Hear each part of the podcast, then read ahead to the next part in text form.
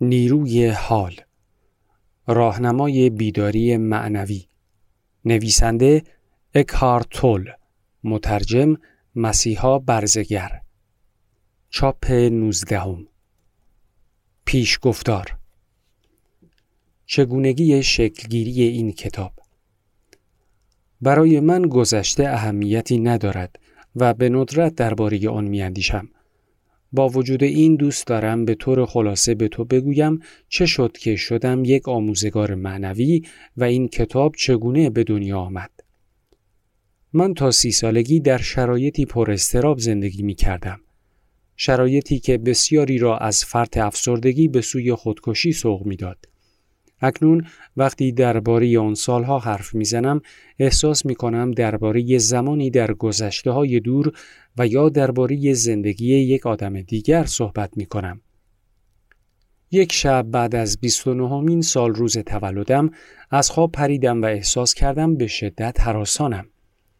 بیش از آن نیز با حالتی مشابه همان حالت از خواب پریده بودم اما این بار حالتی داشتم کاملا متفاوت با دفعه های پیش. بیشتر ترسیده بودم. سکوت شب، طرح شبهوار اساسیه اتاق، صدای قطاری که در آن دورها میگذشت، همه چیز چنان بیگانه با من دشمن من و بیمعنا به نظر می رسید که از دنیا بیزار شدم. بیش از هر چیز از وجود خودم بیزار بودم. به خودم گفتم چرا باید این زندگی پر از نکبت را تحمل کنم؟ چرا به این تلاش و تقلای بیهوده ادامه دهم؟ احساس می کردم دوست دارم فنا شوم، معدوم شوم، نباشم. این احساس قویتر از احساس غریزی من برای ادامه حیاتم بود. این جمله مدام در ذهنم تنین میانداخت که دیگر حالم از خودم به هم می‌خورد. ناگهان فهمیدم که این جمله فکری است در سر من. آیا من تنها هستم یا دو نفر هستم اگر حالم از خودم به هم می‌خورد پس باید دو نفر وجود داشته باشند. من و خود که حال من از او به هم می‌خورد. فکر کردم شاید یکی از این دو نفر واقعیت دارد و آن دیگری وهمی بیش نیست. از این درک و دریافت چنان شگفت زده شدم که ذهنم از کار افتاد. آگاه بودم اما دیگر از فکرها خبری نبود. احساس کردم به گردابی عظیم از انرژی کشیده می شوم. این کشش ابتدا آهسته بود اما ناگهان شتاب پیدا کرد.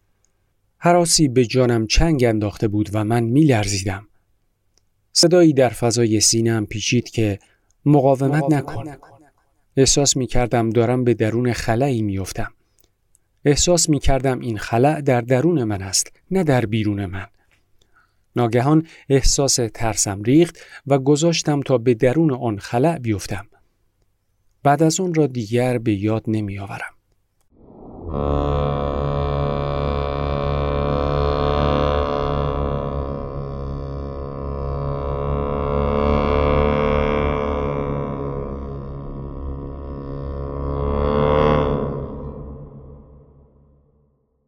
پرنده‌ای که لب پنجره نشسته بود و می‌خواند از خواب بیدارم کرد. پیش از آن چنین صدایی را نشنیده بودم. چشمهایم هنوز بسته بود. تصویر یک الماس در خاطرم نقش بست. گفتم آری اگر الماس ها می توانست آری اگر الماس می توانست آواز بخواند صدای او شبیه همین صدایی می‌شد که اکنون میشنوم. چشمایم را باز کردم. نخستین پرتوهای خورشید صبحگاهی از لای پرده های اتاق به درون میتابید. بدون هیچ فکری احساس کردم نور باید چیزی بیشتر از آنی باشد که ما احساس می کنیم. آن نور ملایمی که از لای پرده ها به درون اتاق میتابید خود عشق بود. چشمهایم پر اشک شدند. بلند شدم و دور اتاق قدم زدم. اتاق را می دیدم و می دانستم که تا اون زمان اتاقم را واقعا ندیده بودم. همه چیز تازه و با تراوت به نظر می رسید. گویی همه ی چیزها تازه به وجود آمده بودند. اشیاء را بر می داشتم. یک قلم، یک لیوان و زیبایی و حیاتی که داشتند به شگفت می آمدم. آن روز در شهر گشتم و معجزه زندگی به روی خاک را مشاهده کردم. احساس می کردم تازه به این دنیا پا گذاشتم. پنج ماه بعد از آن حادثه را در حالتی از آرامش ژرف و سکوت گذراندم. سپس به تدریج از شدت آن احساس کاسته شد و شاید آن احساس تبدیل به حالت طبیعی من شده بود. در جهان بودم و به طور عادی زندگی می کردم. گرچه دیگر می دانستم که همه تلاش ها و کوشش های گذشته من عملا نمی توانست چیزی به آنچه که در ابتدا داشتم اضافه کند. البته می دانستم که حادثه ای ژرف و شگفت در من اتفاق افتاده است اما نمی توانستم این حادثه را بفهمم. چند سال بعد بود که با خواندن متون معنوی و گفتگو با استادان معنویت فهمیدم که آنچه که منتهای آرزوی همگان است در من اتفاق افتاده است. فهمیدم که فشار شدید رنج آن شب باید آگاهی مرا از دامی رهانده باشد. دام بازی ذهن بازی ذهن این است که تو خود را با ترسها و غمهای خود یکی بدانی این رهایی چنان کامل بود که بیدرنگ خود دروغین و رنجور من فرو ریخت. گویی باد بادکنکی را ناگهان خالی کرده باشند. آنچه باقی مانده بود ماهیت حقیقی من بود.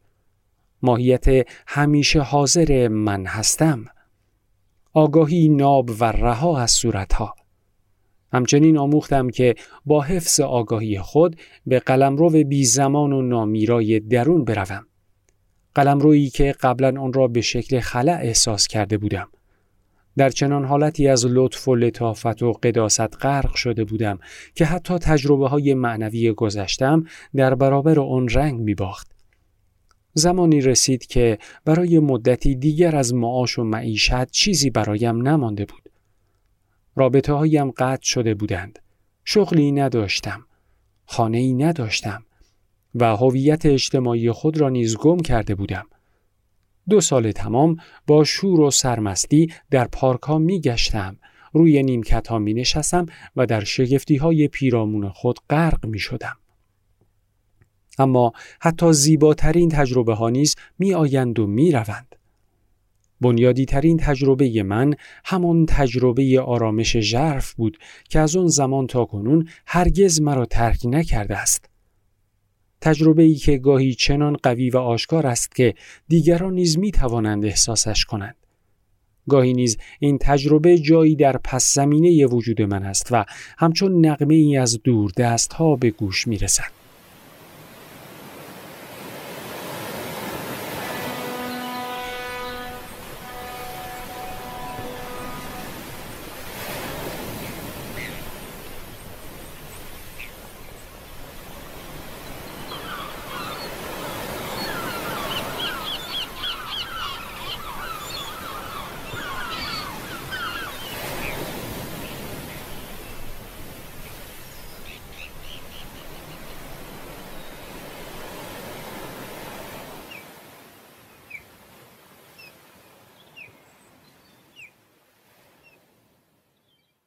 گاهی بعضی ها پیش من می آیند و می گویند ما تجربه ای را می خواهیم که تو به آن رسیده ای.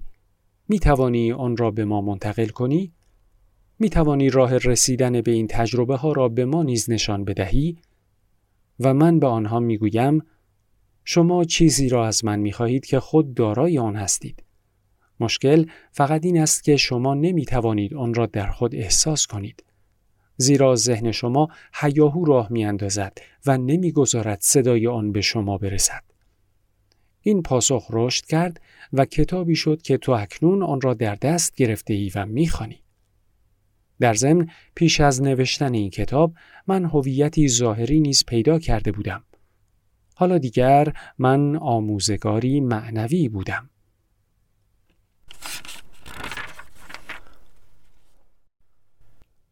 حقیقتی که در درون توست این کتاب اصاره آموزه های مرا در بر دارد. البته من میکوشم آموزه هایم را حتی المقدور در ظرف کلمات بریزم و با افراد و گروه های کوچک و سالکان راه معنا در میان بگذارم. این تلاش من در ده سال گذشته بوده است. می‌دانم که کلمات گنجایش همه چیز را ندارند.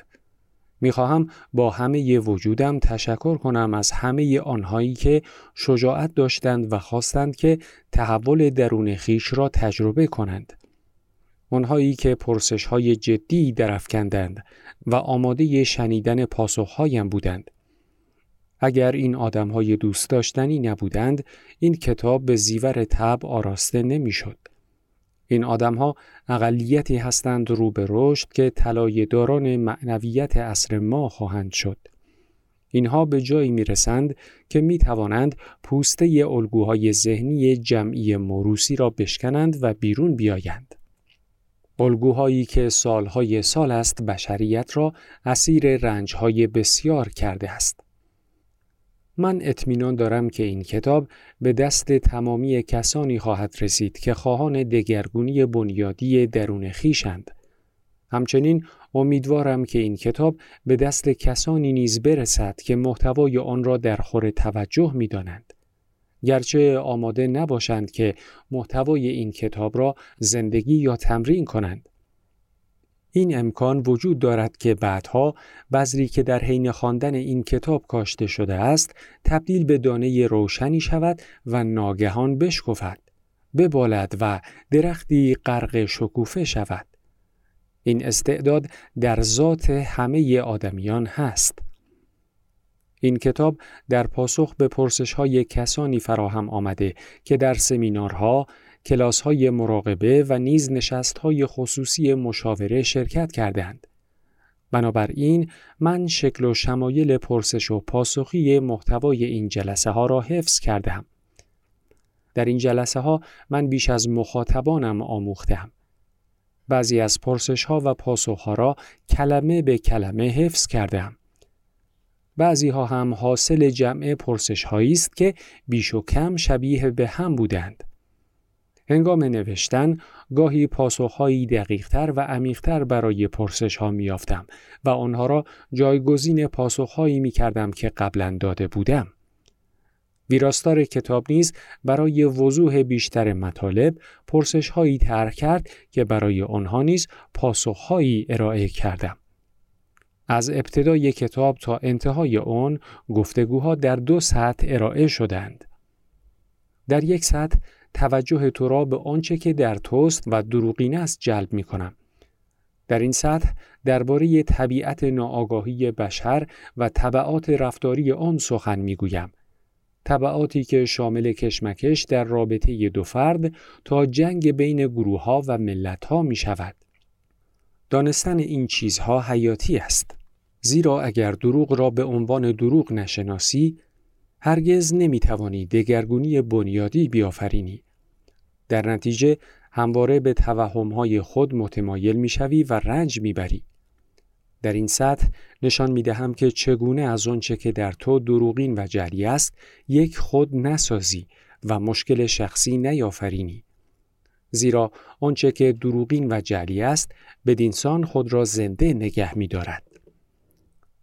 در سطح دیگر از دگرگونی ژرف آگاهی انسان سخن می‌گویم. نه به عنوان امکانی دور در آینده بلکه امکانی که در لحظه اکنون در دسترس توست. مهم نیست که کیستی و کجایی. نشان می دهم که چگونه خود را از اسارت ذهن رها کنی.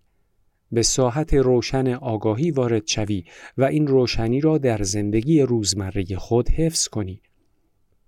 در این سطح کلمه ها نمی خواهند اطلاعات تو را زیاد کنند بلکه میکوشند تو را به قلمرو آگاهی تازه بکشانند.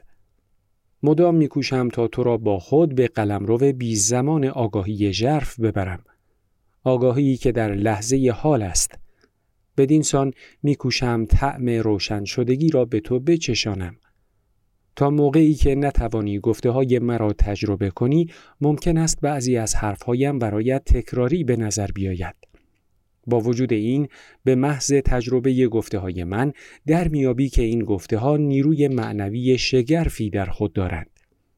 به علاوه چون همه آدم ها بذر روشن شدگی را در دل خیش دارند من آن داننده ای را در تو مورد خطاب قرار می دهم که ورای آن هویت متفکر تو ساکن است همان داننده ای که خیشتن حقیقی توست و حقیقت معنوی را می شناسد.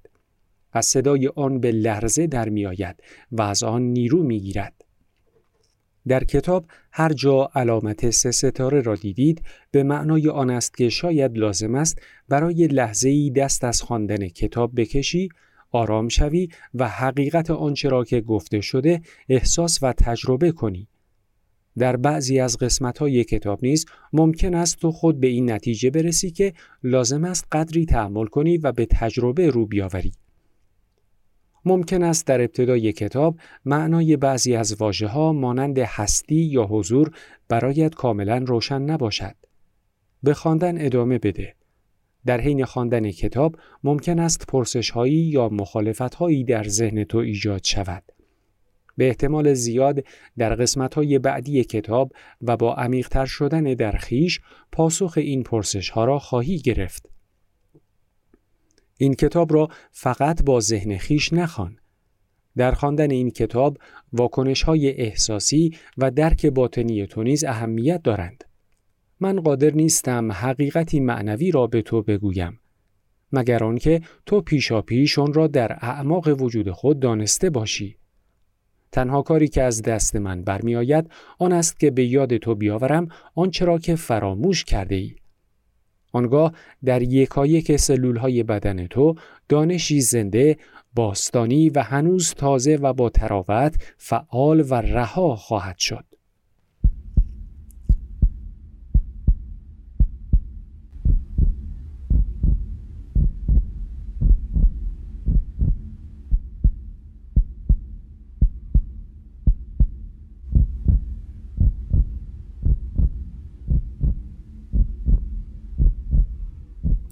ذهن دوست دارد مدام طبقه بندی و مقایسه کند. اما اگر اصطلاحات این کتاب را با اصطلاحات کتاب هایی که تاکنون خانده ای مقایسه نکنی، بی تردید از خواندن این کتاب نتیجه بهتری آیدت خواهد شد. در غیر این صورت گیج خواهی شد. من واجه های ذهن، شادمانی و آگاهی را برای معناهایی به کار می‌برم که ممکن است دیگران آنها را برای این معنیها به کار نبرده باشند. وابسته یه واژه ها نشو. واژه ها نردبانند. وقتی به بام برآمدی نردبان را رها کن.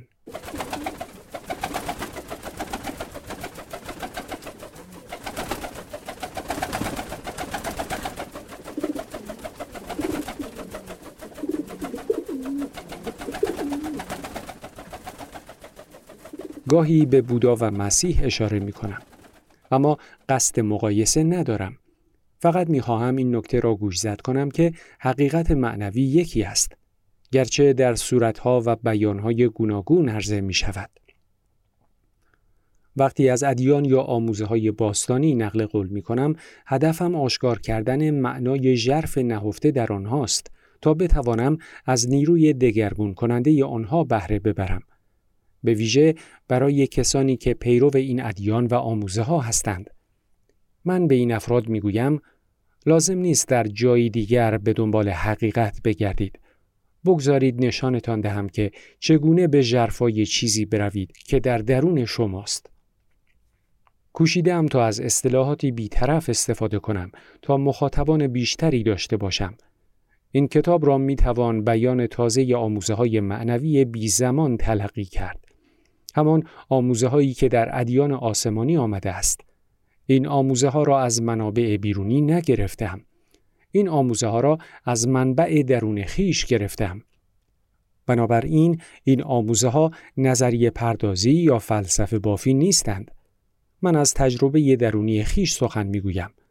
اگر گاهی با تحکم سخن می‌گویم برای آن است که از لایه های زخیم ذهنی تو عبور کنم و به جایی در وجود تو برسم که تو پیشا پیش در آنجا میدانی همان چیزی را که من می‌دانم جایی که حقیقت به محض شنیده شدن تجربه می شود. در همانجاست که وجد و زندگی متعالی را احساس می کنی.